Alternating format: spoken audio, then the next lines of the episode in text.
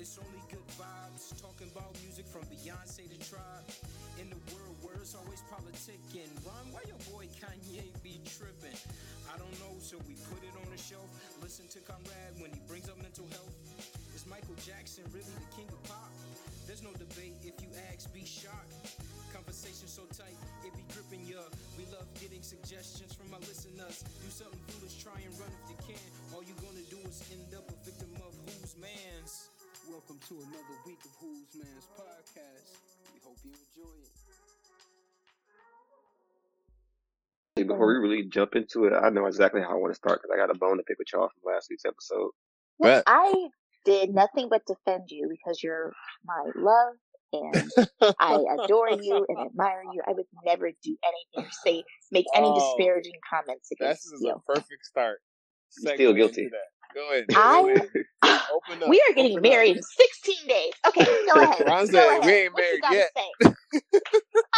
I just love how y'all didn't take no time to let the people know I wasn't going to be on the episode. Like, I'm going to make sure everybody knows right now that Brian isn't joining us tonight. He decided that he has some personal things to get taken care of, so... we're going to go ahead and keep rocking without him, but it's much love, and he'll be back. But wow, last week, y'all just jumped in, didn't say nothing. Wow. My fans at home like, where's Ron? We miss Ron. Y'all ain't say nothing. Let me tell you something. I'm not into, like, astrology like that or zodiac signs, but I know a Leo, and by golly, Ron is a Leo. Ron's a Leo, for sure. He is such a Leo. I'm listening to it while I'm editing. Like, they gonna mention me. They gonna know. They gonna let people know what's going on. Oh no, y'all! So think... we didn't, you really didn't say a word about you the whole episode.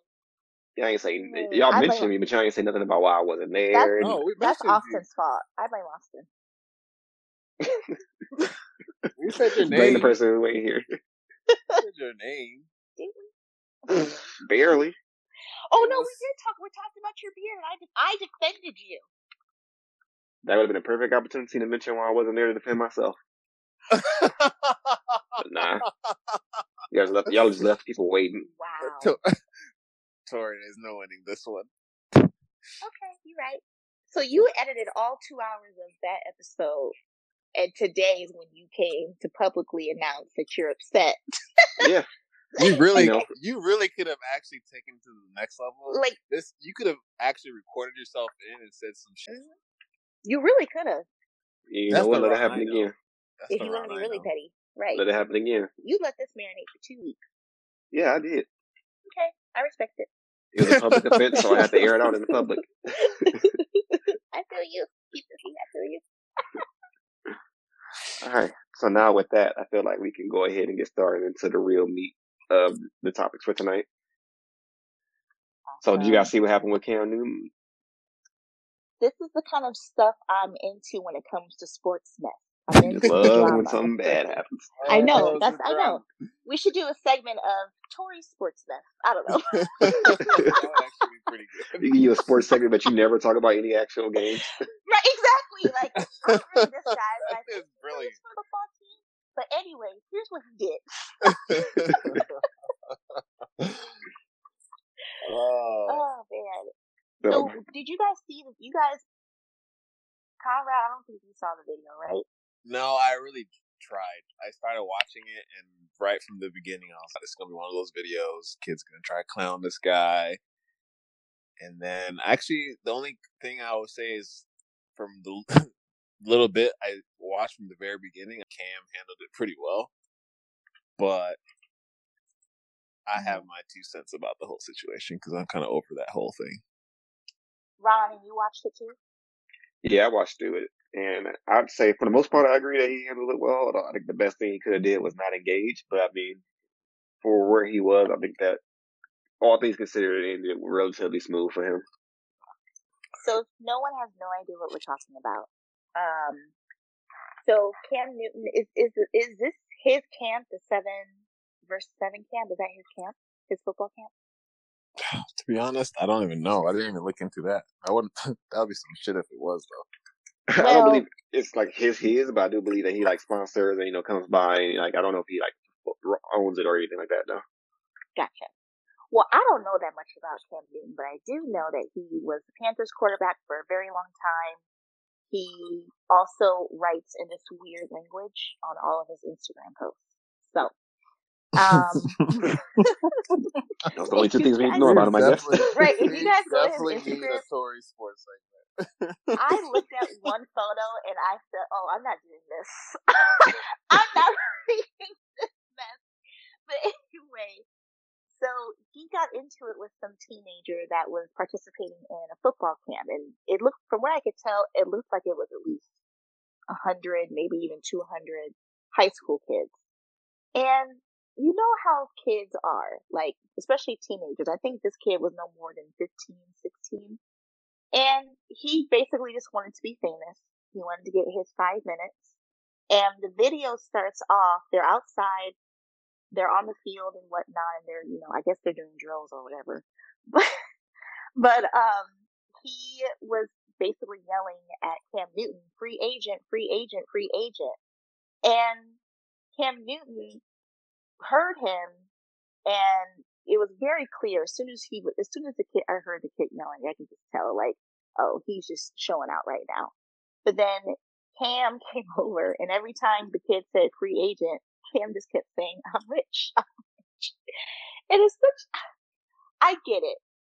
Kids can really piss you off, and they'll take you to a level where you kind of stoop to their level. So you could tell when Cam kept saying, "I'm rich, I'm rich, I'm rich," after the third "I'm rich," you could see the switch in his brain where he's like, wait a minute. I'm about to beat this little mother.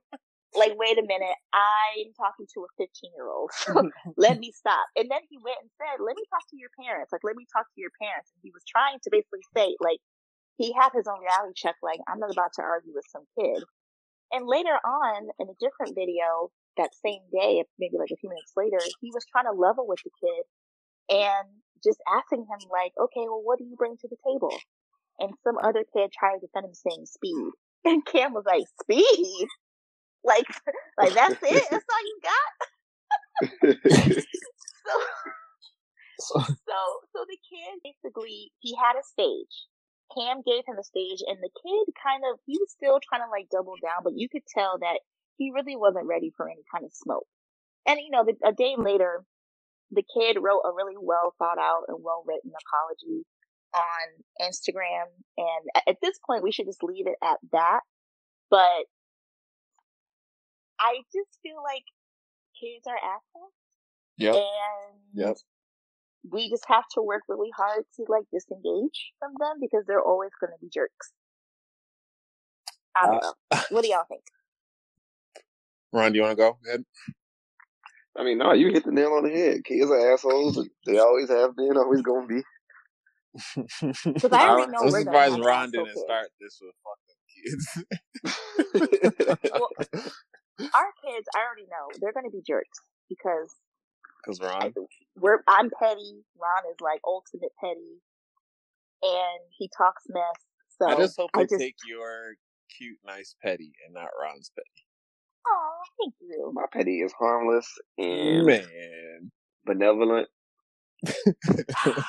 My petty makes the world a better place. Okay. Uh, okay. Anyways. I'm going to start documenting in a diary. Sell that and have the new, the next, like, famous books people have in, like, the bathrooms. If you write, like, a thousand questions, just so. I know what you're talking just about. Just a thousand, a thousand ways Ron is petty. My husband is, is petty. My husband is petty in a thousand ways. Here, here's why. I gotta get some wall art that says that. Well, you know I'm gonna want seven hundred percent. All right, so Conrad, what do you? What do you, what do you so for me, um, I, this is where I feel like there, and this is like the stuff I pay attention to nowadays, and I really. I'm going to sound like our parents, but I really do blame technology for this and social media. Yeah. Like, at this point, that kid knew the camera was on him. His opportunity to hopefully go viral, which he did. He got what he wanted out of it. Um, so it's just one of those situations where it's like a bully. You're just going to say something knowingly that he knows Cam can't do anything to him. And if he gets to Cam and Cam does something stupid, it still benefits him. And I just, call me old school, call me whatever, but just the lack of respect for older people. I hate to say this generation, but just younger kids around this time just is not there anymore, or it's just easily dismissive. Like, it's like there's no second guessing or second thinking. Like, I probably shouldn't say this, you know. We're all kids, but I think there's a different line where for us, we maybe thought about it first. Like, if I say this, this is what's going to happen to me. And then you realize, like, let me not say this. Or, like, maybe we're stupid in the same way, but we chose to, we chose the right moments or time to act that way. Where in this time, it's like, I got to find the next moment of look at me every second. And there's no, like, thought process. Like, you're at a camp where this person could possibly put you on to the next level, and the first thing that comes out of your mouth is disrespect. And I'm just like, this is a this is he's a free agent, but this is a quarterback that you can learn from. And I and I was reading it later on, like, I'm sure I'm sure his parents fucked him out. Yeah, and I got home. A chance to read an article about it, and there's a por- portion where it said Cam actually later pulled him aside and, like what Tori was saying, and asking him like what he brings to the team. But he also added, like, so you're, in other words, he's basically like, you're over here like talking all this to me, but what did you do for your team today? How did your team play today? Did they win? Did they do well? What did you do as a quarterback? And the kid couldn't respond to anything. And in reality, if someone was vi- videotaping that, that could have went viral for that kid. And now he's on the worst end of everything. He's getting clowned for not pulling his own weight. Mm-hmm. So for me, it's just like, I don't know. It's just that elder respect thing is very to my core. So when I see like younger kids or anyone, even just our age, talk speaking to someone older, like our parents or our grandparents, with disrespect, it just rubs me the wrong way. And I so guarantee I wanna... you, if it was any other situation, I feel like Cam would have probably handled it correctly too. He would have probably joked back. He would have probably, you know, cracked jokes. But I think even the way the kid approached him was just like, all right, you're just, this is your one one shining moment. So to expand on the respecting our elders thing. So that was something. So again, I don't watch sports or anything like that, but I was on my lunch break yesterday and Ron was watching First Take. And um, Stephen A was talking about the respecting your elders thing and how, you know, he's glad that the whole thing ended at that, just the apology and whatnot. Um, but he felt like kids nowadays have a problem with respecting their elders. So my question is, is that mindset outdated at this point? Like, is that, is that even something that everyone follows? I know black people follow it, but do, I know minorities do. Um, but I don't know about, you know, white families and whatnot, but is that take to respect your elders, is that antiquated? Mm. I know obviously, Conrad, you don't feel like it is. Um, and we can definitely talk about that, but Ron, what do you think? I say if it is, it shouldn't be. I don't think anything enough. Uh, I don't think there's anything that really can change in the world that would make it no longer be necessary. At the end of the day, the older people, the older you get, the more you're gonna know, and the more respect you garner over the course of your life. So I don't see myself ever figuring like I don't think the children should be respecting the older generation. Well, it just makes me wonder because, as the generations go on, each generation, like, of parents has new life skills that they teach their kids. They have new opinions on things. So it just makes me curious, like, well, us as millennial parents, will we be able to pass that down to our kids? And will this Gen Z generation be able to pass it down to Generation Beta, if that's what they're going to be called? Like, is it? Be- it's Beta? Um, well, the, the after Gen Z, it's gen- Generation Alpha, so I'm just oh, going to oh. go through the entire Greek alphabet. Yeah, um, we just have a whole right, but um, fraternity right. of generations. But yeah, like, is that is it realistic to expect? I, I do agree. Like, we do, like, kids nowadays do kind of have that problem. We do need to hold on to that um practice, but are we being realist, realistic by continuing to teach that? Like, is that becoming important for upcoming generations to respect their elders? So I think from generation to generation, the version of respect has definitely been altered in a way. And so for, at least for on like my upbringings, and I can confidently say maybe a large majority of African kids may agree with me. But so for us, respect our elders was more out of fear than more of like, I don't know, maybe like a a respect, like I respect you as my older as my elder because, you know, you have wisdom and blah blah blah blah first, where it was more of like, I respect you as my elder as an authority first, and then I'm gonna sit down and listen to your wisdom and blah blah blah blah. So it was that mm-hmm. fear tactic of like, I can't act this way or say anything or like act in this manner because first I'm gonna get whooped and then I'm gonna get words of wisdom or like guidance. Um, so I, for me, I don't want to pass that down to my kids to teach them to respect me out of fear, but more of respect out of like human decency in a way. And understand that also that people who are, people who are older than you, like Ron said, have a lot of knowledge. Now, does that mean you have to agree with everything that person says? No. I was told that growing up, like respecting your elders, it was like they were right and that was it. You know, like nothing else. If they said something, that's how it was. That's how it happened. And so for me, when you say like passing it down to our gener- our like kids and so forth and that, I think it'll, it'll eventually change again. So like, I don't know what respect is for this generation or Gen Z's. Is it? Yeah. And I don't know what they, like, what to them is being respectful, you know? So I don't know if it's based off of social media, what they see and see what respect is. Are their parents adjusting to them so they can get to know them? So I know a lot of parents are adjusting to how Gen Zers are like tech savvy and in social media. So that's how they communicate with their kids now. And so will that change? So I don't, I, that's a good question, but all I can think of is I hope to pass down the same values of respect of your elders to my kids, but at the same time also making sure that they don't feel that they respect me out of fear, but understanding mm-hmm. like respect out of love and knowing that this is my dad who has a lot of knowledge and trying to help me out, and I respect that. Um, realistic. It makes me think of too. Do you guys remember? Um, I think it was two years. It was two years ago. It was a Twitter debate where um, a clip from a talk show that Maya Angelou was on, um, where uh, a girl was on a high school trip and she wanted to ask um, Maya a que- or Maya a question. And so when she was asking the question, she called Maya Angelou by her first name. And at that time, Maya Angelou was sixty-two, and that girl was only like seventeen. So, and the girl was mm-hmm. slack.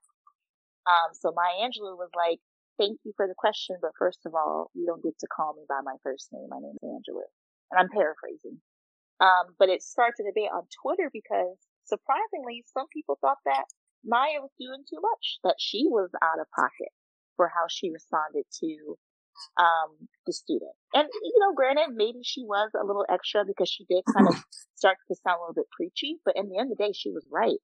But then it was a big debate of whether or not she was doing too much by calling her out. I think people felt for the girl because they might have assumed that she was like, they were embarrassed for her. I'm not sure. But of course, there was the other side who was like, you know, Maya did her right. She, I would have done the exact same thing. So that's why it makes, and, and the girl, they, um, uh, she actually, did an interview years later, you know, when that happened, when the, when the, um, when the clip, uh resurfaced two years ago, she did like a quick interview and she said, honestly, at that moment I was surprised by her response because I was adopted by a white family and they didn't teach me to say Mister, Miss, or Missus Um mm. So I think there are definitely some cultural dynamics there, but I'm hoping like that's just something, you know, that I hope will continue to pass down, as you guys are saying, as far as, you know, respecting your elders, at least by addressing them properly and speaking to them appropriately. Now, I do think there does come an age. Like if I'm, if I'm, if there's a limit though. Like, mm. if I'm thirty years old right now and this seventy year old, you know, family friend of mine is saying some, some shit to me that I'm offended by, I'm more likely to tell her, listen, I'm more likely to, to not, or to, um, not, you know, respond in like a complacent manner. I'm more likely to defend myself and let her know that, you know, him or her know that you can't say that to me. I think at a certain age, we, I think it is safe to say at a certain age, if you are an adult, it's okay to set boundaries with another adult.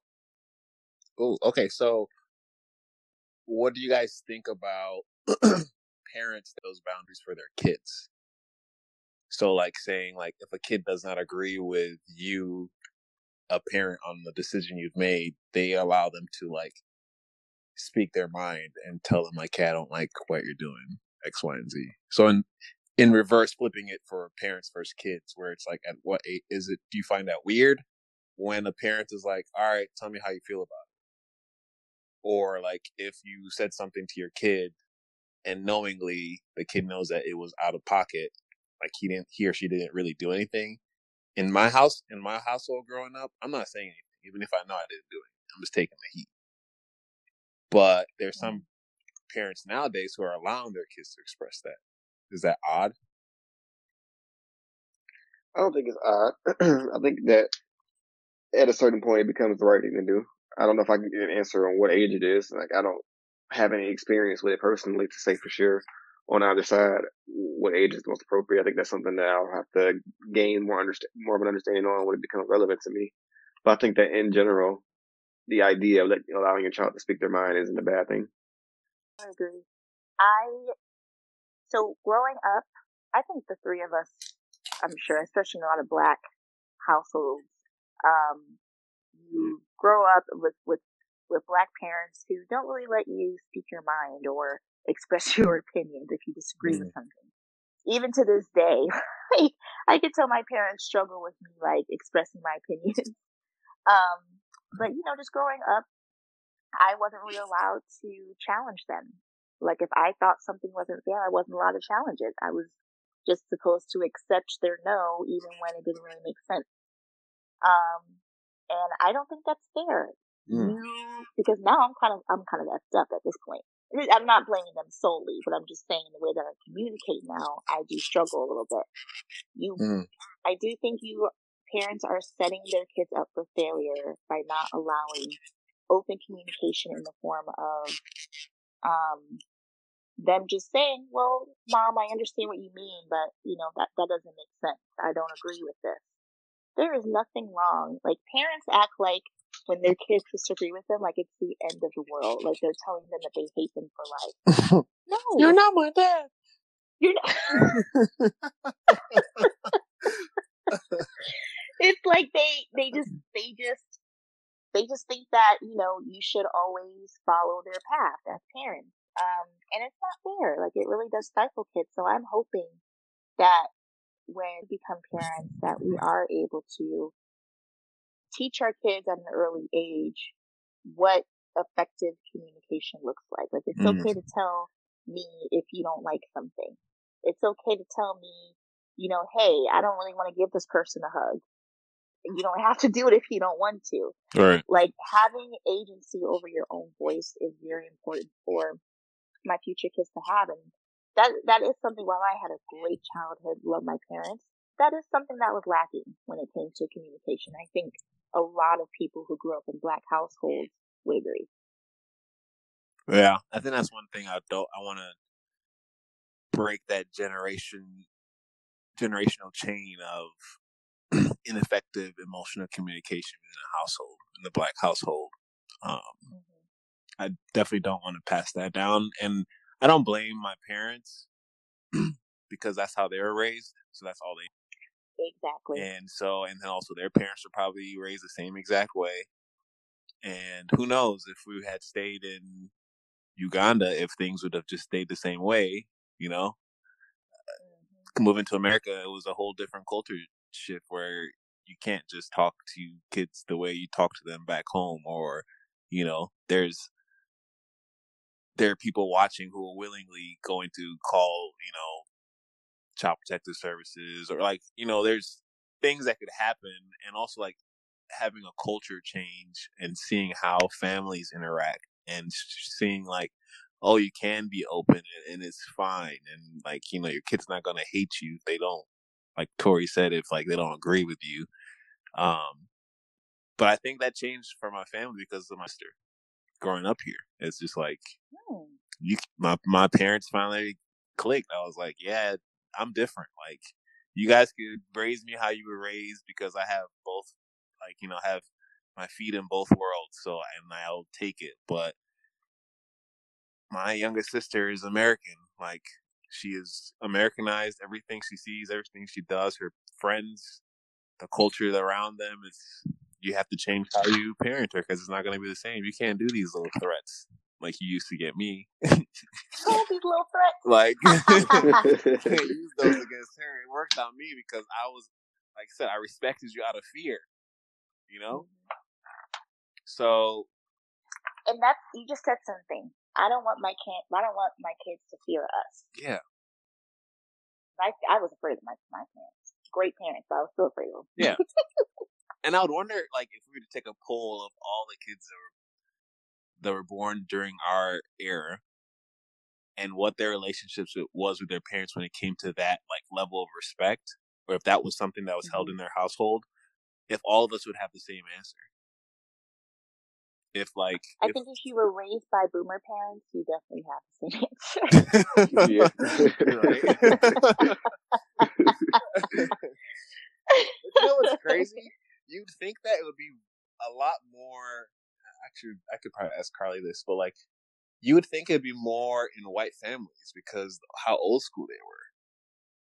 You know, especially like with the white man, old man. Like, very traditional, like, head of the household. Oh, you mean res- in terms of respecting? Yeah, in respect. Like, it, from okay. like pa- being passed down to generation to generation.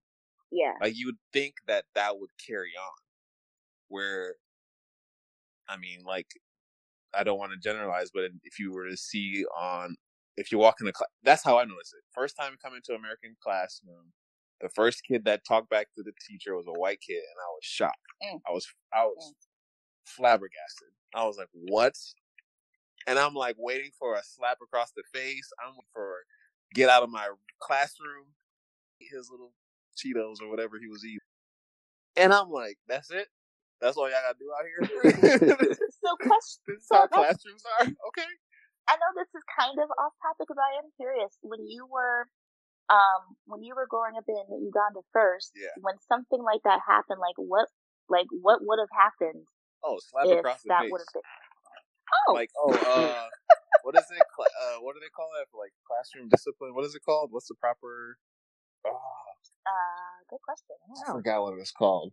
But, um, yeah, getting paddled and getting hit and smacked in front oh, of everyone. Yeah. yeah, that still was happening when I was there. I got slapped across gotcha. the face for getting a C on a test. My teacher held me after. I'll never... That slap still to this day. And mind you, this is like elementary, middle, like I was in, when I moved here, I was considered a third grader. And your grader. Mama didn't go off on her? No. Why would she? That's how she grew up.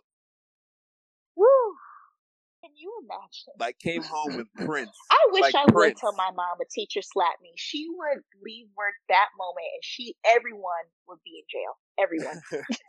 Like, I'm talking like, you know when you, like, slapping where they leave mark, like a print on your face. Mm-hmm. That's how hard mm-hmm. it was.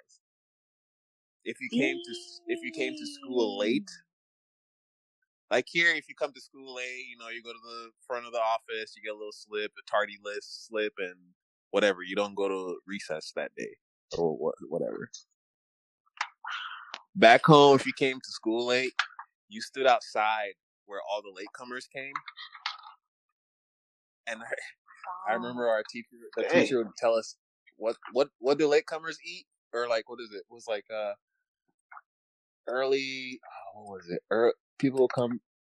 I forgot what the saying was, but anyways, it was saying like latecomers eat basically sc- the the scrums or worms because all the good stuff was taken. If you come late, you always tell us to recite that. And mm-hmm. you, depending on the level of how, like sometimes you uh, get disciplined with getting smacked, or you'd have to do something like clean some stuff. But that's the level of respect you're you're growing up in. You know, it's like fear now, nonstop. Okay. Whew. Okay, okay, I see what you're saying. I see what you're saying. It's not necessarily respect, but, you know, that at that point, that was, I mean, in, in any culture, that is that is what's considered respect. Yeah, like, okay, you messed up. These are your consequences. And I'm doing this because I am your authority and I'm higher than you. And you shouldn't be late. No matter, and you know what? It didn't matter what it, what the reasoning was. You're late, you're late. Period. You're failing, you're failing. You're getting your ass whooped. You're talking in class, come up to the front. Wop, wop. Go back and sit down. Oh, you're laughing at him? Come up here also. Bop. All right. Yeah, we used to get that too in school. Uh, if you laugh at someone, get in yeah, trouble. Let's, let's carry on with writing cursive.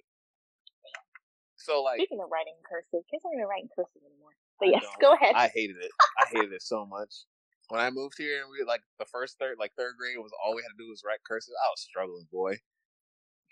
I used to love cursive. Man, I be making up letters.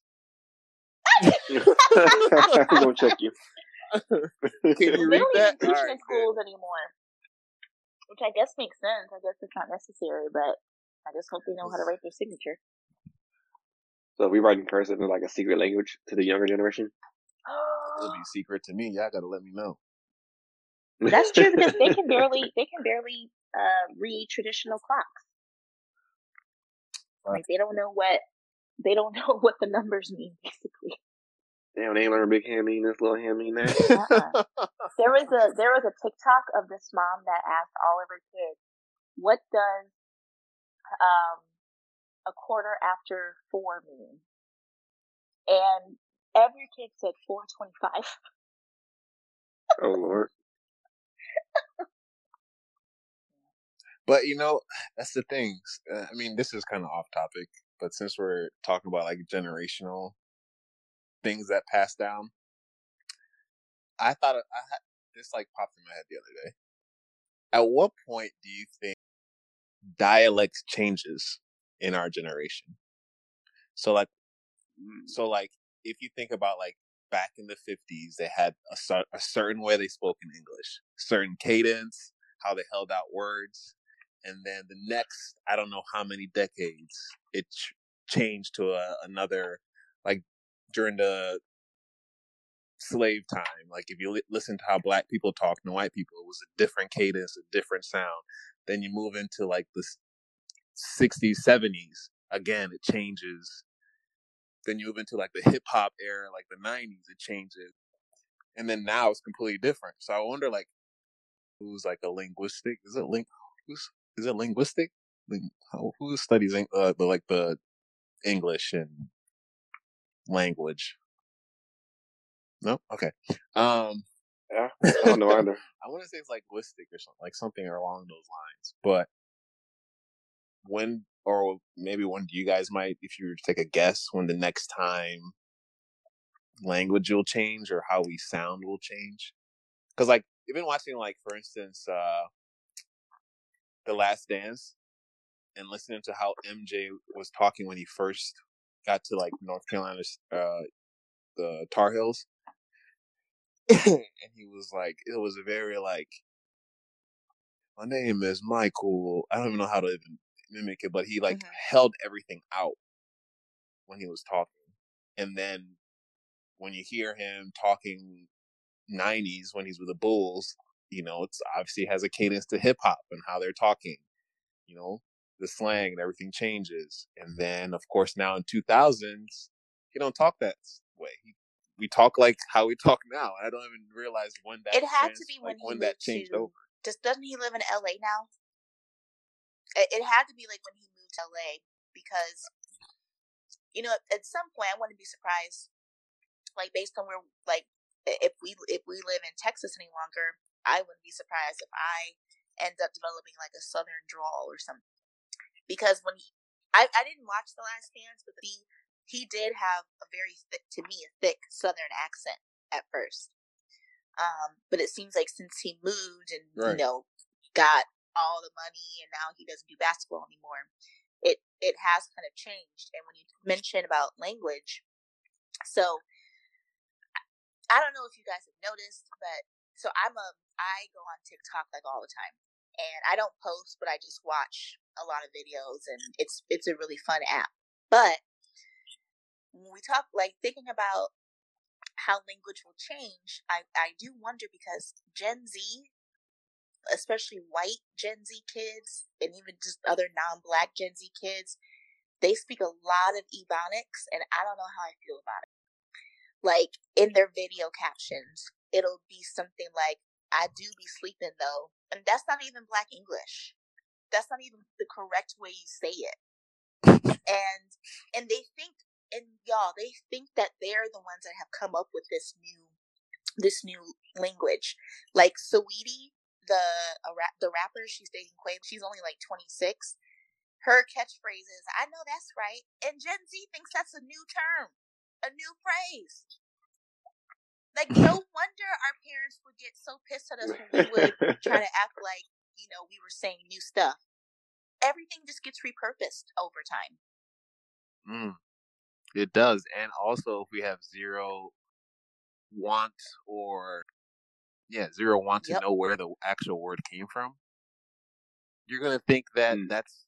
I started hearing this when our generation started using it. But I guess for me, it's really more of like, okay, do you think if Martin Luther King was still alive, he would talk the way he talked during his, like, speeches and, and all that? Hmm. Nah. Well... Nah. I guess that's what I'm trying to say. The like, generation wouldn't rock with that. A majority of people around his time, think of how Malcolm X spoke, think of how Martin Luther King spoke, think of how Muhammad Ali spoke, think of how Angela Davis spoke. They all had you know that what? same cadence. Angela Davis, Davis cadence. It's it's like, I feel like it's kind of stopped at generation, because, so, I watch, I used to, with my mom, Hollywood, black and white movies with her, and there was such, there was this thing called mm-hmm. the Mid-Atlantic accent, where these are American actors, but they have this, like, New England kind of British American English drawl to them. And that was on purpose. And there mm-hmm. are, like, Catherine Hepburn is a well-known actress, and she had that little accent. And until the eighties, when she died, she kind of still had that Mid-Atlantic sort of accent that she had sort of built. So it could be career-based, where you mm. just kind of never lose it. Uh, but I feel like, at least with the silent generation and yeah. boomer generation, I don't think that they would keep up with the times as far as how language and dialect evolves. Because I think about I think about my mom, and yeah. a lot of the stuff that we talk that we say, she since she was a teenager. But how did she? May, she okay, that's fair. Okay, I see what you're saying now. She may. Not, Yeah, I see what you're saying. You see what I'm saying? It's like, it's. I guess that we right. say the same things, like how they say yes. it. Are they saying how they used to say it back in the day? Or are they saying the same way? Yeah, or are they saying how we say it? She used to say it, and then it becomes a chore when you explain the new way to say okay. it. And then yeah.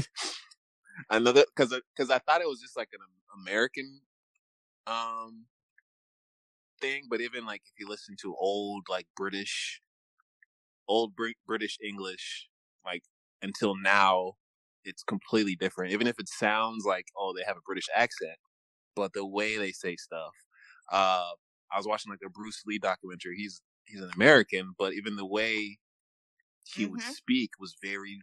That's true. You know, slow and methodical. And, and I wonder, like, you know, he if he was still alive, would he be speaking way? Would everything be be like water and like draw like drawn out and emphasize like emphasis on words and and that could be educational levels as well, or like not even educational level, but like I feel like back in the day, like reading and all these things and how you talked and enunciation and everything mm-hmm. were mattered more compared to maybe now where we are we can code switch and do all these other things. And I know they did it back in the day as well, but there's a level where if you go in the office, you can still mm-hmm. hear people talking in slang all day, you know, or in a classroom or blah, blah, blah. So I, I don't know. I, I'll look it up. I'll see. I'll, if anyone's out there that's into language or dialects and all that. That would be kind of cool to know, like, if in twenty twenty-five we're gonna have like this ridiculous way we say things. Well, I'm sure. And know? we're gonna we're gonna really be the ones confused. You know? Well, even nowadays, like, we get old, like, y'all. This is weird to say. When that came about, I first of all, I still, I still think that's a dumb term. I was so long, but I know I sound super old. But I, I'm curious how that even came about. Like, who came up with cap? Was it a song? You know what? That's real. I use no, that all the time, but I've never it. thought of reason. Mm-hmm. Like, why am I using this? So I guess we really can't get mad at these kids out I, here because it, honestly, we do it. Yes, I still try to keep up. Nah, we still. I'm, I'm still gonna talk up. shit. I'm Y'all ain't do shit, man. As long I, as I, can. I know. Oh, that sounds so old, Tori. Listen, we are old, yo. all these, all these arms and, and hands swinging and abandon on these TikTok videos. I'd be tired looking at these. You know what? That's that's another thing. That's another like thing. I was like, dang, I think I'm getting old. Like watching all these like dance routines, and before I would look at a dance routine, I'd be like, all right, I can do this, and boom, boom, and then now I'm thinking, I'm like, yes, if I do that, my knee gonna hurt. If I twist this way, I don't know if I can go. That's a little too fast. They're moving a little too fast right there. And I'm like, man, I'm really thinking about these mm-hmm. things before I want to try anything. There will be times yeah, where I'll cross show that threshold. Video on TikTok, and I'll be like, oh, I kind of want to try this, and he'll be like, all right. And that's what brings me back to reality. That last all right, okay. Pretty much happened last time. Because hey, they're hey, not gonna say gonna it. Do when the kids start saying fetch stuff? We left that in two thousand and three. I'm gonna be like, I know, who, I know the person. I'll be like, you know what, kid? I know. The exact moment where I was when that word resurfaced, and I know that the man who started. Thank you. That's a good amount of time for a word to come back. No, that is a damn good. Hey, Ron, from now on, I'm going to hashtag fetch. Speaking of hashtags, in our posts, appreciate subliminal it. messages. Yeah, subliminal there you go. Messages. Speaking of hashtags, are those? Do Gen does Gen Z use hashtags? I don't think they use hashtags. Like, are those are those not cool? Because uh, I've heard there's certain emojis are cool too. I think they. Oh, I'm not on that level yet. I'm still hashtagging. Maybe that's why we ain't giving shit. I'm over here hashtagging the fuck out of our posts. Five likes. Okay. And Gen Z over here like, this is lame. All you need to do is put one flaming emoji and you got five hundred likes. um, I don't, yeah, that's, I mean, I guess, I don't, no, they don't, actually. Even thinking of my sister, she does not use a damn hashtag, not one, in any of her posts. And it's also weird, they only post like three pictures yeah. at a time now. So, I don't know. They buy their followers. That was a low blow. Exposed? I'm just saying, they probably do. Hey, I can get you to a thousand followers if you just pay one dollar. I'm surprised ah, people are still doing that. Here you go. Look, I, I'm about to start scamming people. Let me get that. The thing about the people who really yeah. want that appearance. Like, they'll do anything to get that look. I look like this, I do this, and this mm-hmm. is how many followers I have. Yep. I don't it even know where this all started, but generations speaking. Yeah, respect respect your elders. That's really, I mean, I don't know why that's so hard, but just do it. Uh, I, I heard something the other day, and it kind of made me, like, pause and say, like, the golden rule is really trash. And it was like, what you, what do you, why do you expect someone else to be treated? You want to be treated as okay. And I was like, damn, you're right. What if I treated this person the way I wanted to be treated, and the whole time in their eyes, and they you always treating them the wrong way? With respect to that kid, I don't blame his parents. I, I'm sure he lives in a household where his parents, he knows better. And I'm sure he got a good talking to yeah. after it got out and everything. But teenagers, look, they like a show. They like attention. This is, this is, and teenagers have, teenagers have always been that way, but it goes back to your point earlier. I think that social media and technology are kind of elevating the need for people in general to. You know what? Let me, let me pull back. Let me check myself. I'm thinking of all the times we're at like varsity football games or like the football team is all chilling in the stands watching their J V team. The amount of times we talk shit to like the security guards. Dang! I'm over here, the like, security guard? Like, the one trying to get the security guard. Man, it was a right. security guy who was wearing a yellow polo oh, and a walkie-talkie. Right. Okay, so you're just like you're just like him. mm. Holy, relax.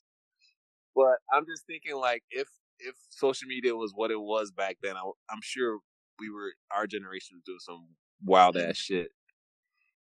It's just that now that we're older, we're like, that's terrible. You shouldn't be acting that way, like our parents do now. When you know damn well they were acting yep. that same exact way. All right. We, ah, the life cycle, man. It just goes it really around does. in the fucking The older round. you get, the more we're all the same. You see, like, in such a, a different light.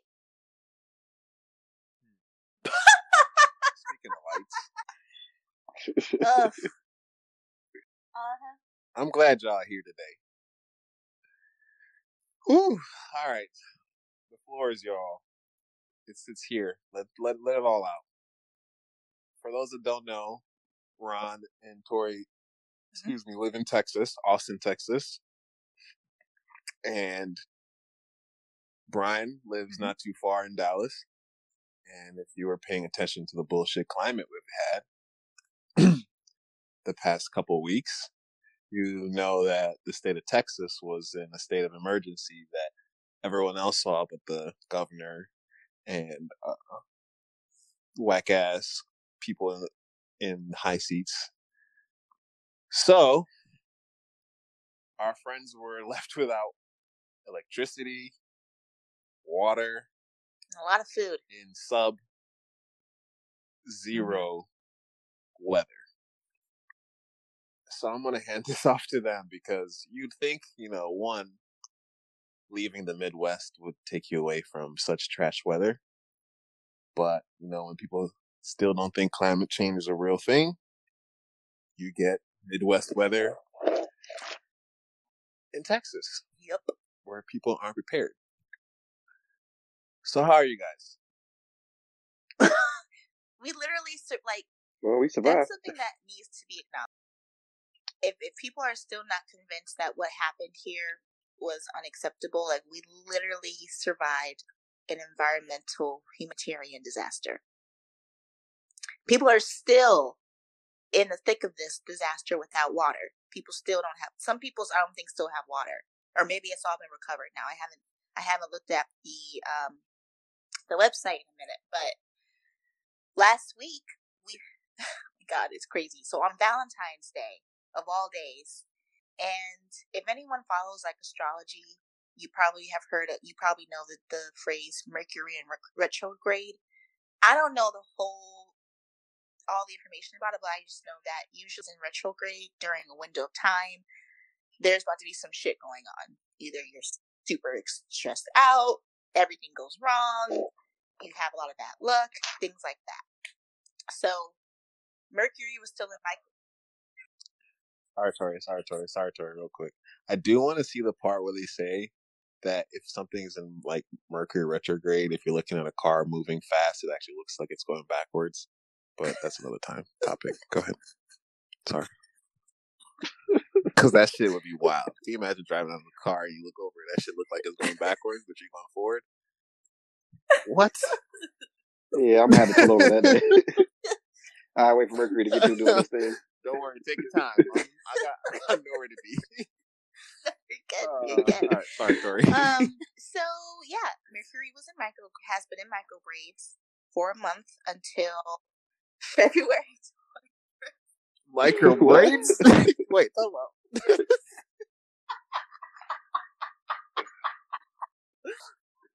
So, Aron, I'm glad you guys need to befriend like, more but... black women, okay? Look, I just want to make sure you said I did. I did. So you know how it's, it feels like uh, it's just kind of like how people call the pandemic panorama or parabola and that kind of stuff. Uh, but yes, uh, Mercury. That's yes, the name of the podcast. Um, okay, so um, I was on Valentine's. Uh, I was gonna make like a lobster. We were gonna make a lobster dinner, tenderloin together, actually. Um, and Dang. I had, I was, mm. you know, we we knew Saturday night that cold weather was coming, but like every other Texan, we didn't think anything of it. We didn't expect to be what it was. We thought it was just gonna be super cold weather, and we're good. We got heat, so we're good. So Sunday comes along, and I think, Ron, didn't it snow Saturday night? And it was, and everything was filled with snow on Sunday. And did, yeah, didn't people think, lose, start losing power Sunday on Sunday? With the snow coming in. Yep. And we yep, had, I believe so. Yeah, Sunday in, like, night going into Monday uh, morning. From, I think it was Shipt, uh, the grocery delivery app. And when I saw the snow, I said, "Oh shit, they ain't coming today." So. Because in Texas, Damn. we don't have four-wheel drive cars, which is what you need in the Midwest and in conditions like this. Also, people kept saying, use salt trucks. Well, Texas doesn't have salt mines, so where are we going to get salt? Um, we Texans mm. and sand doesn't work. Sand down. And they also use de-icing solution, and that is only going to work so much. So Sunday, everyone is just snowed in, but still, you hear tricklings of people who don't have power, and we're like, oh shit, this is real. Like, we were we were still kind of thinking that we were good, and we just kind of, I don't know what we did with dinner, but I think we just like kind of improvised and just did something different with dinner. And then Monday rolls around, and it's and at this point it's in the twenties. And just to be just for people to understand, like, because I was seeing a lot of jokes and whatnot, and I get it. Texas gets snow when we shut down. Texas gets, you know, twenty degrees for one day and we snow and we and we slow down. Come down here and try to handle one hundred degree weather for forty days and forty nights.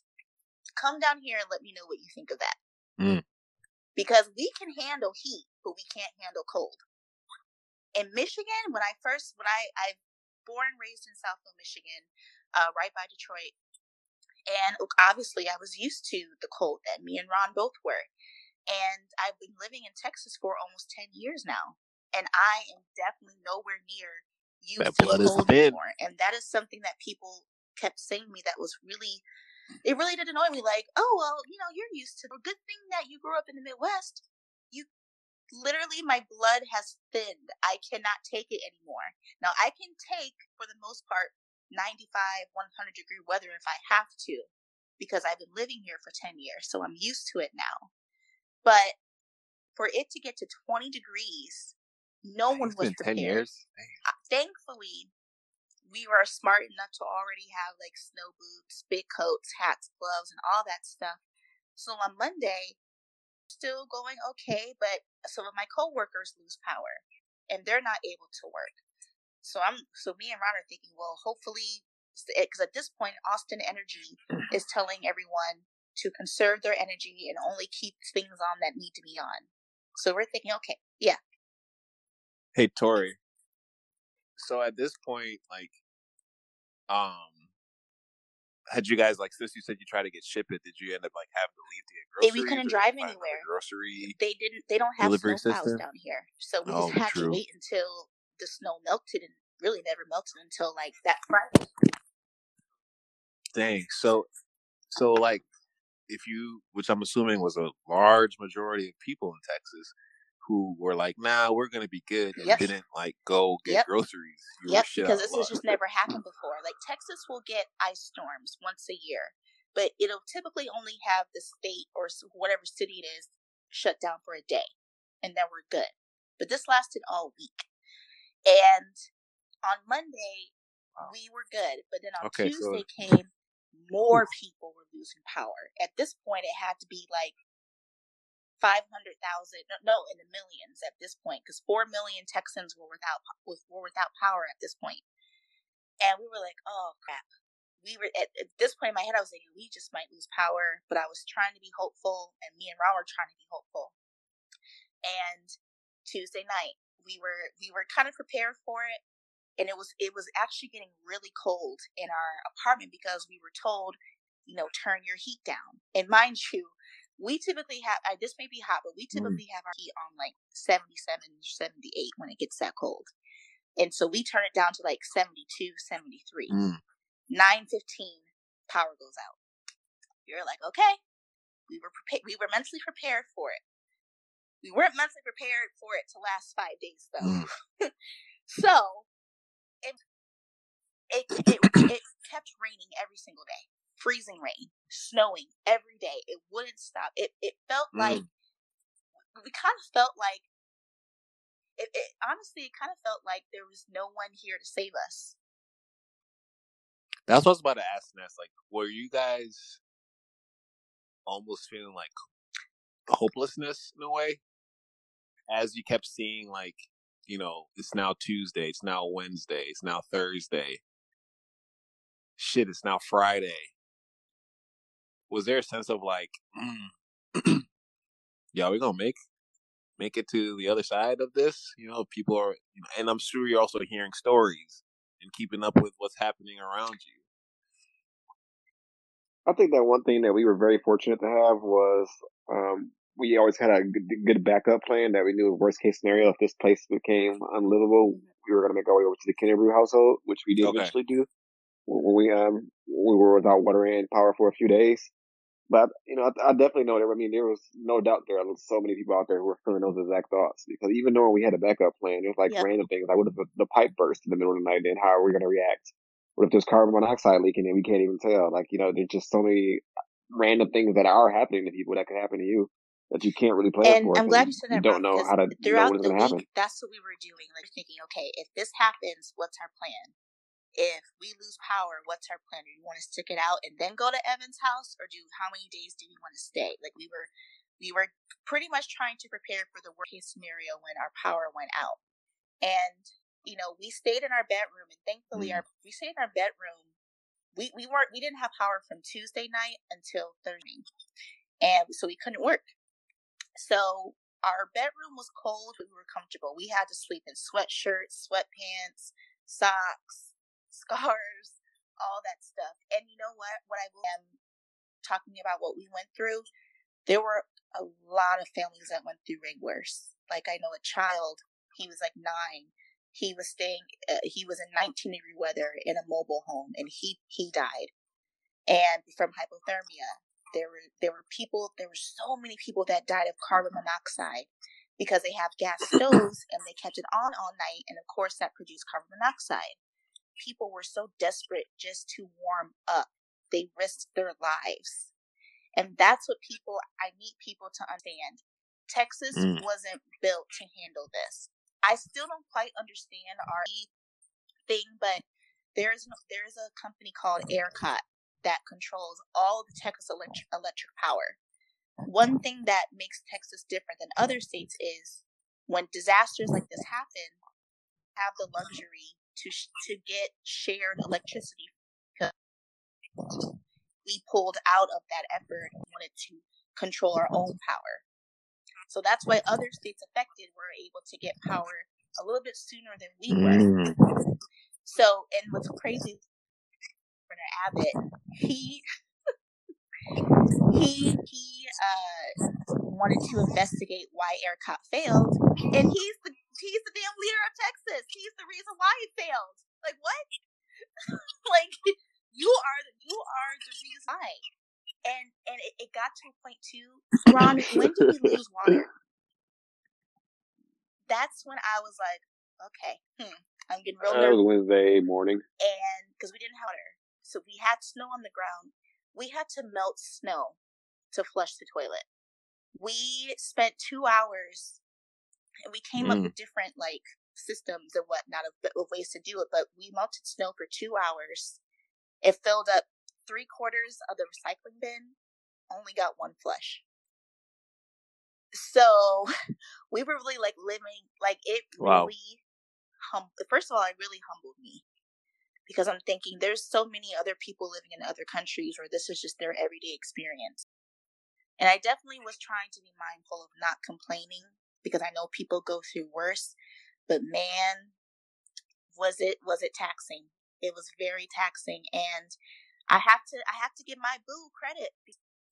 Ron, if I didn't have Ron there, I would have gone, I would have had a mental breakdown because he really kept things calm. He was positive. He was like, well, if this happens, we can do this. Or, you know, just constantly like trying to update to make sure that things were okay. He, yeah. he, I had been having a really rough week um, before then, especially with family life. Um, and I was having a very stressful, even the day before the storm hit, there was some stuff going on with my family that was really taxing on me emotionally. He was just there. Like, he picked up the slack. Like, he went out and got most of the snow to melt and everything. He went out to, went out like on, on a Wednesday when we were, we wanted some dinner. He went out and tried to get dinner, but they were closed. Like he, like Ron, you were just, ugh, so amazing. I could talk about you all day, but um, it, it wasn't until oh. exactly.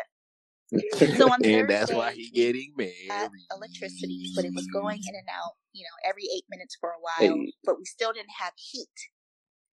So we were like, ugh. It, it, I still, I still did not work at heat. Um, and then on Friday, that's when in my head, I didn't, I didn't say this to Ron, but in my head, I was starting to lose it. I was really starting to feel that feeling of hopelessness, mm. as you were saying. And I, and I said, I told her, I was like, so I would definitely be open to going to Evan and Karen's house, but you know, whatever you want to do. It was that moment. And I know oh, Evan that, it was that talk, moment. We talk shit about him, but I'm going to say something very positive. Evan and Karen saved us. Like, they cooked for us every day, breakfast, lunch. They they had the most comfortable guest bedroom. They had great hospitality. They had tons of food and water that they were, um, you know, letting us eat and drink and whatnot. They were amazing. I don't know what we would have done without them, because our last resort was driving was driving up to Dallas, and that's three hours away. And we were like, that's the absolute last, last, last resort if we do experience some damage from like pipes bursting or something. We finally got water back on Sunday. Um, but even before that, like just just thinking about how this country continues to fail us, especially this state. Like, yes, we live in a pretty liberal city of Austin, but it, it definitely has its flaws. And Texas as a whole has a lot, a lot, a lot, a lot of flaws. Like, as a state, it's a pretty, it's a pretty terrible state. Um, and just seeing the way the politicians were such, like, eight, eight, Congresswoman A O C raised five million dollars, probably six million dollars at this point, six million dollars in Texas relief effort. She drove down to Houston to pass out food, pass out water. Meanwhile, Ted Cruz is going on a plane to Cancun, to Cancun and then gets bullied to come back home. There was one picture of him Talk about getting caught putting a case of water in someone's trunk after he came back home. But, like, sir, a woman who, Congresswoman A O C, she doesn't even cover Texas. Her district is New York. Yeah, I was other like, side those who don't know who A O C is, she lives on the other side of, of, the, of the country. And I didn't, I, I expected nothing of, of Ted Cruz, like nothing. It was just, first of all, the fact that he let himself get caught on the plane. But yeah, that was, yeah. And, and then what's crazy too is like Monday back at work, like nothing was really, like our, my job thankfully allowed me to document my hours as, you know, as not P T O. Like I, di- I didn't have to document as P T O, which is good. That's what I was gonna ask is, mm-hmm. I wonder how many companies were on that mm-hmm. bullshit.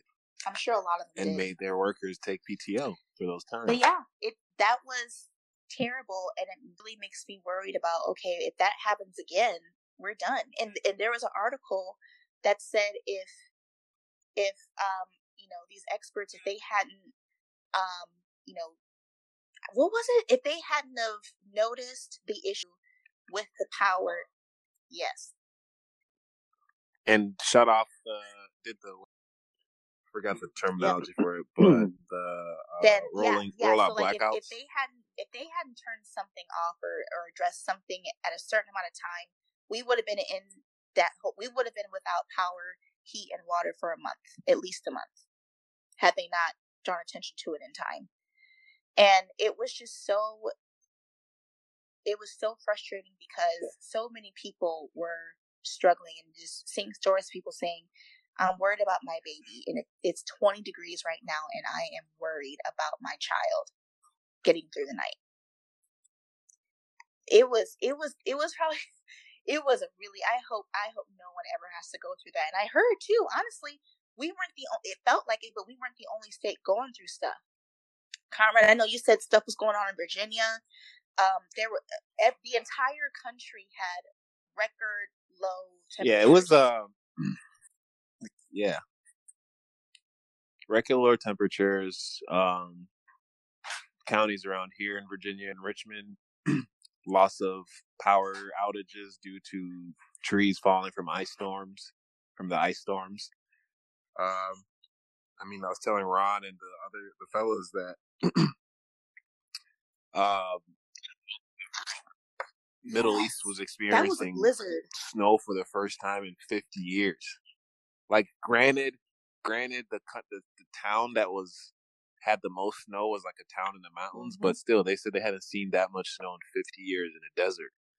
Algeria, like all these countries that are predominantly heat, hot zones, were covered in snow. And they say the the way climate change, if we don't get a wrap, or like start changes, even if it's not going to be maybe in our lifetime, but they're saying the the more this happens, the mm-hmm. more extreme climate. I mean, what was it, two, three years ago? Yep. London and had it, that crazy, crazy heat wave. And London is a country, you know, that is predominantly cooler, and it's almost even like in California. It's gray. It's it usually rainy, isn't in the hundreds, you know? Like through October. People were saying like through like in the in the late fall, it was in the hundreds. Yeah. I... Yeah. And then sometimes I'm just also just thinking like maybe this, it's just Mother She's Nature saying I'm done with y'all. At the same time, like, like she's just like, you know what? I've been here before. I wiped up a whole That's dinosaurs. True. Don't think I can take, I can't take y'all out, you know? So just like, and like, and when I say we, I mean all of us. If we keep treating the way we treat our land and nature and all these things, Mother Nature will find its way of correcting itself. And with where if there, it's we're the ones who will decide if we're going to be on her good side or her bad side. But I'm just glad you guys made it. Um, I know Brian's not here to speak, but he'll probably share his thoughts in the next episode. But he was also going through it, and even worse for him, yeah. transitioning to a new house on top of that. So like, I can't imagine going through all that. I had I have family members in Austin as well, and I was talking to them, and uh, we kind of started like talking about life back home, and I. She's, it was like, how did we used to live this life of no power and electricity and water? And it was like, because you had no other choice. Done. As in, like, yes. you'd have to share. Like, yeah, you had no other choice. And I'm just like, mm-hmm. I cannot imagine doing that in twenty degree weather and hopeless. And like, I can't leave my house. You know, I can't go to the grocery store. I, you know, I feel like, it would have been maybe a little different if it was like a hundred degree heat wave and you didn't have electricity or, you know, water, but you can at least leave right. the house to go get these things or find these things, you know? And we were just talking about like, yeah, I don't, it's, it's, it's a tragedy how our leaders in the year twenty twenty continue. and twenty-one have just continued to fail. And I don't know why. Oh, they just don't care. And I think maybe people... I, it's even that, but I just wonder at one point will people realize I, that America ain't shit. I want to hope. As so as how people depict it to be. The governor election is next year. And I I think the next Senate election... Is it in four years? It's coming. I know it's definitely coming up, but I'm hoping the thing is what gets Abbott out. I'm really hoping, because the way that he's just, even even since last year, since the pandemic started, it's because of him that uh, that uh, at least Dallas, Texas, opened too early. We, uh, they, they, um, what was it? Or no, that wasn't it. I think it was the entire state where he was allowing businesses to open up at some sort of capacity when it had only been six weeks of quarantine. And, and in Texas, it was a hot yeah. I remember spot. that like, part. It was bad here around that time, and he just doesn't care. Like, and he yeah. criticizes the city of Austin a lot because we defunded, uh, we defunded from the police budget. City council voted for that last year. Um, and also because we have this, um, we don't have a, we don't have a camping ban for the homeless. So the homeless can keep and hang out wherever they want. And honestly, they're really not bothering anyone here, but you know, he's criticized that whole thing and believes that, you know, um, the homeless need to, you know, leave, but yet he won't provide any options for affordable housing. So, that's my issue with a lot of political yeah. leaders. Even here in Richmond, they did the same exact thing. Like, Richmond is like a, it's an urban city with a university and a, like multiple universities in the middle of it. And if you would think of like, um, think of one of the, like Wells Hall yep. in Michigan State, right? That's a busy area and it's like a courtyard and all that. So imagine that here, but it's what we call Monroe Park. And that's when I first moved here, that's where a majority of the people hung out. Like when there was food drives or if there was like anything going on, they would take it over there. But then there was this huge new initiative. They were going to remodel that area, clean it up, and which means we're going to push out the homeless people. And they were like, oh, we're going to push into the south side, which is where I'm at right now. And we're going to build these homes, these shelters down there for them to move to. Did any of that happen? No. Where, the, where that was is supposed this, to so happen. So the south side is, where is the area that you live in? Yeah, south side is more of the, they used to call it black, what was it called? Like Got Blackwells. It's predominantly where all the black people are. And so it's like on the up, it's like on the come up. Because of gentrification on one side, mm-hmm. but like also like a lot of black owned businesses are popping up on this side too. But majority, not a lot of people are aware of, are still learning about this side of town, which is very typical for most like mm-hmm. urban uh, sides of the city. But same exact thing. So nothing happened. They pushed these homeless people out. Where Where do they go? They find a new location because they can't be in one location. What do you expect? I think I said this before earlier. We're just, as people, innate right. to be attracted to be around other people. If I'm homeless, someone else going through the same struggle as me, and we can f- work together to find, to live, to make it through a day, what do you think I'm going to do? I'm going to go to where the people that are going through the same thing and find a way. Either we're going to sit here and get drunk together all day because that's all life has for us right now in our eyes, mm-hmm. or we're going to sit yep. here and find a way how we're going to make money for the day. Right?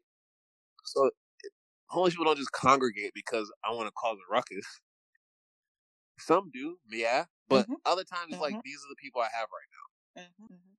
So where else am I going to go? Um, yeah, I hate, I just, I think the overall message is that I don't know if it's just, it sucks to put him under this, oh, but same. I'm just ready for the boomer generation same. to get out of political leadership. It's just, that's what it comes down to. Like, it's just, there are a lot of things I think about.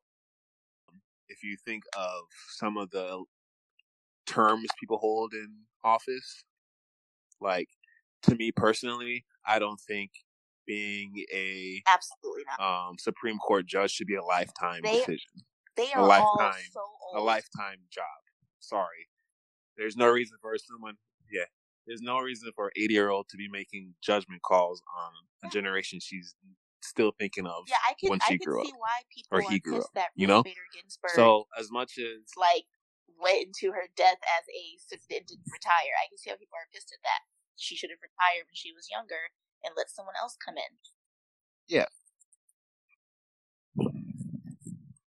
Like, just like we can see that those things, it's it's a rare time where we see longevity of the same person over time benefits in the end, like overall. Like, think of all the dictators in other countries that have been there forever and where their where their uh, mm-hmm. uh, countries are headed, you know?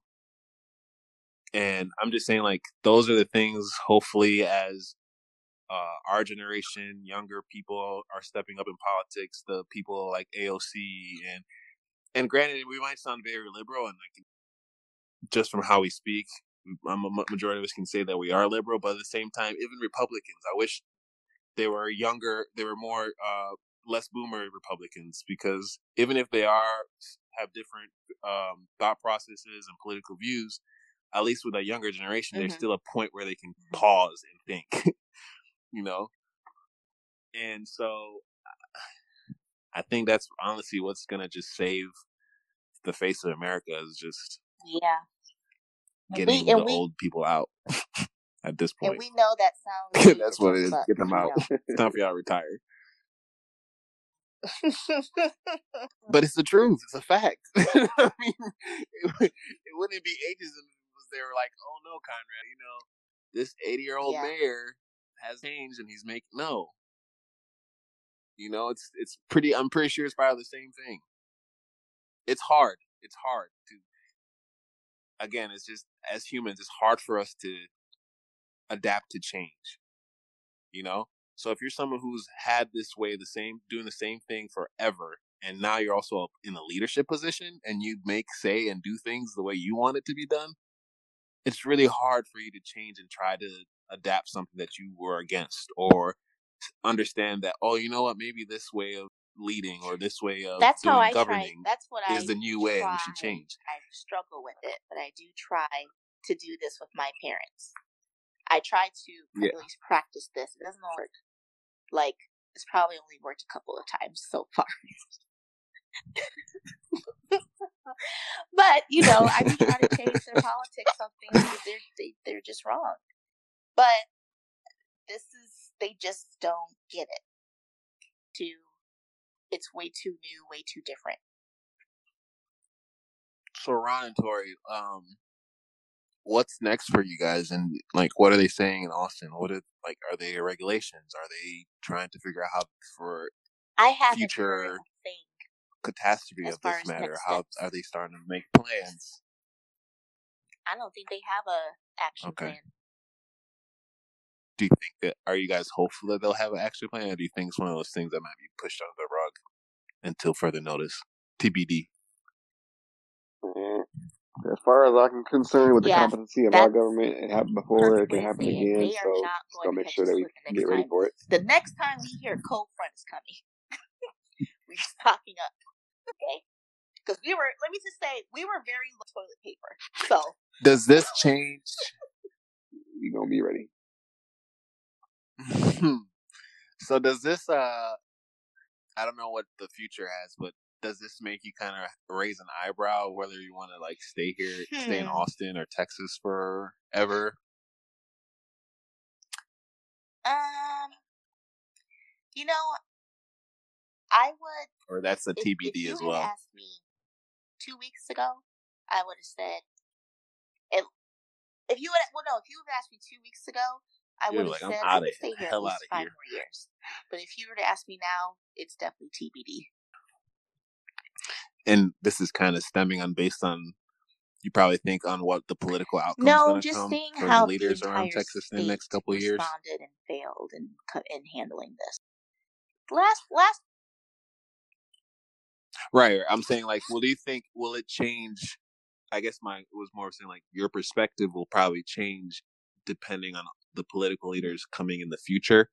So if like, let's say if the governor stays and gets reelected or whatever, or the, the the the mayor of whatever of Austin. So the, some of the political leaders that have not been making the right political, like the right moves for the city and the people.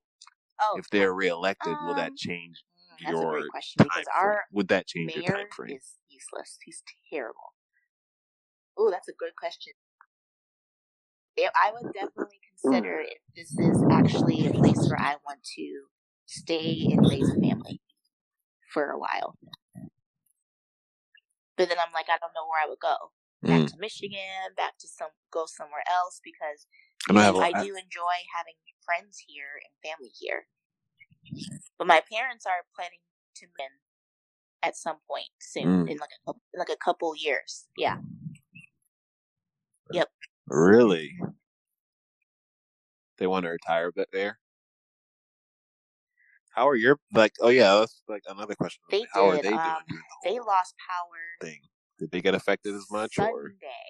Yeah, they lost power Sunday. Their power was gone from Sunday to I want to say Wednesday or Thursday. So they were out for a while, but they were getting more heat upstairs, so they were comfortable. But still, they they lost a lot of. They they, they still they they were still out of everything for a while, including water. And then they were also under a boil. So if that were to happen, you just have to boil your water for at least two minutes, and then it's drinkable. Mm. Um, we had to do that here in Austin too. But everyone, everyone, everyone handled it like a champ. We were all struggling. Man, I was. I think what was great is that everyone just supported each other and just said, "Hang in there, we go make it."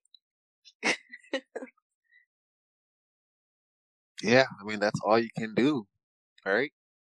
And it's pa- especially when you guys and it's a Panasonic. Really leave the house. You can't order anything. Well, it is. You can't order anything. It is. Okay. You know what, Tori? You know what? No. I keep trying. Ron, can you take give her a break from TikTok in the next couple of weeks? But man, I'm so I'm. I mean. I am grateful that you guys with everything. um, but it just, it's tough to, to like, it was like just hard to see like people waiting in line to collect water. Like that's something I'd have never thought to like really see here in our country, you know, which is just another really humbling do. moment. Like we take everything that we have for granted. We don't think we really don't think about it, and people are like, "No, I, I think about it." It's like, no. When's the last time you thought about not having power? Never. When's the last time you thought about not having heat? Never. If you grew up that way, if you had it every moment, every second, you don't think about it. It's like thinking about our and loved speaking ones. Speaking of which, it's not like we're thinking about when next they could die now, tomorrow. We we're not paying attention to that stuff. Everyone, if you do not have an emergency kit, press yeah. pause and buy one now. It needs to have. It needs to include. It could be an emergency, emergency bag, a couple pairs of extra clothes, uh, first aid kit, um, gauze, Band-Aids, flashlights, mm-hmm. portable chargers. Like, just have something, even snacks or something. Just have an emergency bag prepared. Because you never know what could pop off. Because luckily, when um, yeah, this was the... we lost power, I was like, I saw Ron mentioned that he had an emergency bag, and I was like, oh, let me pack mine. I'm so glad I did. so glad I did. Yeah. So many even, hospitals lost about, power, like, the healthcare though, workers so I don't even having to be at work. Know what that was like. Chaos. Chaos. Yeah, just be, as much as we want to live in a, the world is perfect. It's not. So we just gotta be prepared at all costs. Find out what your net like what, where you live and what you're prone to natural disasters. If you live in Tornado Alley, get the kit. Get ready for whatever needs to be prepared for whatever you need. If you live in a flood, flood area, be prepared. I know uh, our homie Nick was telling mm-hmm. us he has a earthquake kit, uh, kit. They live on the West Coast and experience those. Get it. Like, you just never know. Like, I for us with the ice storm, I had to work that Saturday when it just hit. And I packed, even if it takes me like five minutes to get to work, I packed sweatpants. I packed a whole thing. Took a, a blanket in my car. And in my head, I was like, That's am I true. doing too much? But I'm like, who knows? What if I get stuck on the way and I can't get out? Like, no one can come get me. But, I mean, it's always good to be prepared. Um, like we said, we're really thank the Lord that Tori and Ron and all our friends, Brian and, you know, Amber, Evan, got out of it. And all the other Texans that were able to come out of this unscathed, at least physically. I know there were a lot of people who had financial damage, mm-hmm. property damage, but hey. Indeed. This is a good time for some positivity. The rest will come along, hopefully. It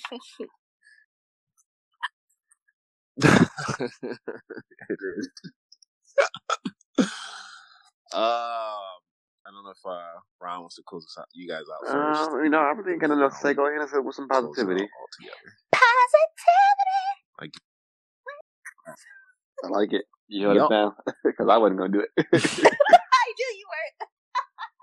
I like that. That was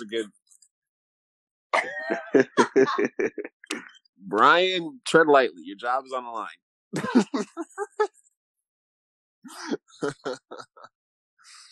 um, I mean, really, the the biggest thing this week and from the past week, I didn't really stumble upon anything, but um, the the biggest thing that was on my mind, the whole thing to what was happening in Texas, and then listening to what people were also going through across the nation, it seemed like everything was just bad. Like last week was just a bad week.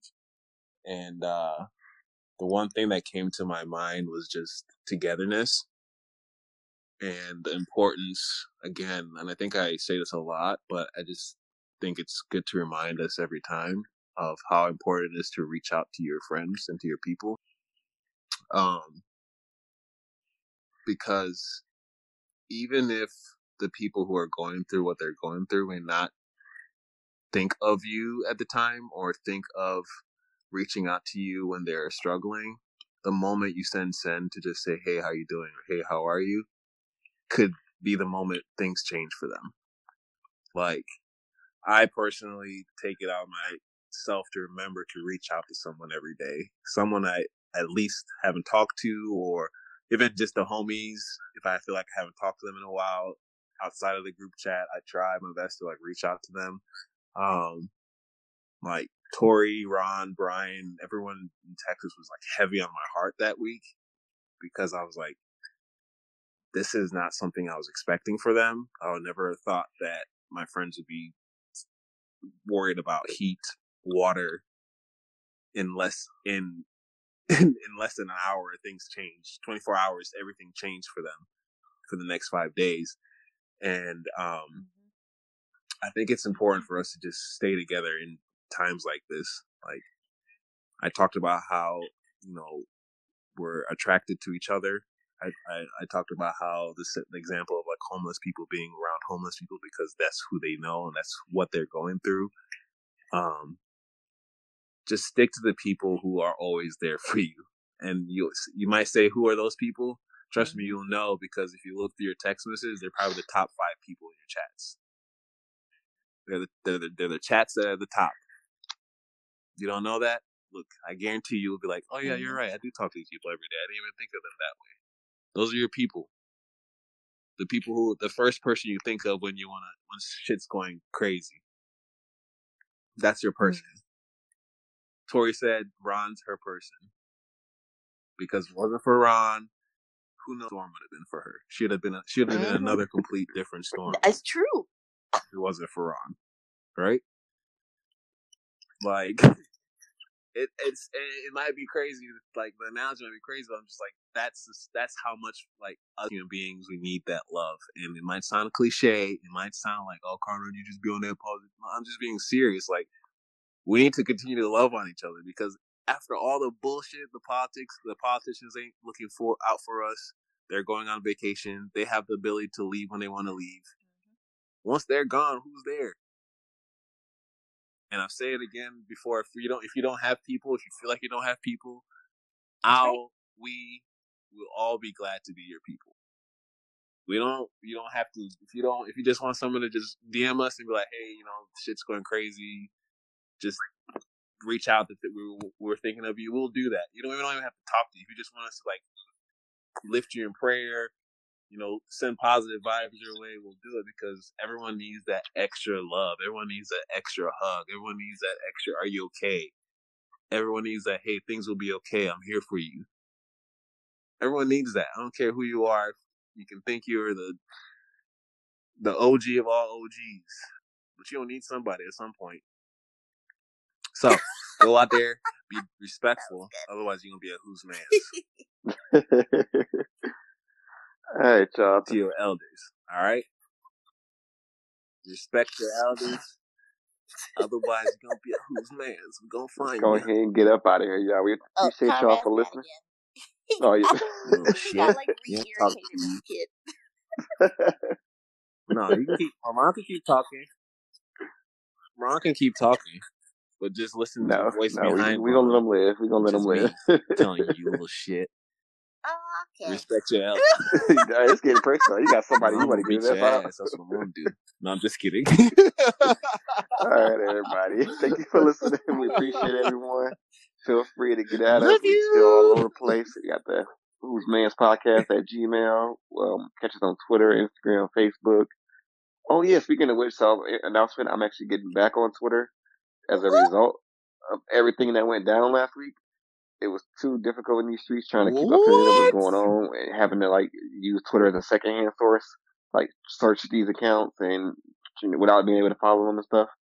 So I'm definitely making an account so I can be better connected. I don't know how much I'm gonna use it. It's hard to imagine I'm gonna be back to how I used to be, but I do plan. I did make the account, so it's just a matter of actually getting back and building the timeline again. Uh, I don't even know what my name's gonna be yet. I got a placeholder right now. We'll see what I land on. So I'm not gonna put it out there, but your boy's back in one way or another. We will announce it when he is ready, and everyone will have to go follow. I told you. When he's ready. It was Yo, this is, uh, gone for this a whole year. I looked at my old account and said like three hundred seventy something days since the last week. I told you. I told you. Take was mine. The streets are his now. He's coming for them. You know what? All right, y'all. See if you can, we can get Badu to follow you again. You damn. That's going to be the main goal. And she does live Look, in Dallas. It's only three hours less. away. What you so, mean? You, oh, need, well, you, need, you need a stand a, well, account? You know I'm not. You oh. know. You know I'm not booking that. Well, look, Ron. I told you I, I like her to that extent, right. bro. It's a friendly pull up. You gotta figure this out. you you know what? She nobody. might well, pull up and chat. Open arms. Who knows? She seems friendly. Yeah, we we, we gonna vibe. All right, y'all. Thank y'all for listening. We'll be back at y'all sometime in the next couple weeks. We know we're really consistent with the schedule right now, but look. We give it to y'all when y'all get it. We, we thank y'all for listening. Okay, no. Look, it is what it is. Y'all ain't paying money for this. Yo. Listen here, you motherfucker. Oh, We're going to give Jesus, you the damn yes. episode when okay. you want it, all right? When we want it, y'all going to have it. Peace. Exactly. All I know is you were listening to this. You know what it is. So is this how we're... You, okay. you are people. Okay, so this is how we're ending it. So, you know, we're going to speak with our people. Hey, subscribe, follow us, uh, listen to us on iTunes, Spotify, all platforms. Don't forget to hit the, the subscribe button. All right, bye, y'all. Before we say some other shit. You get what you fucking get.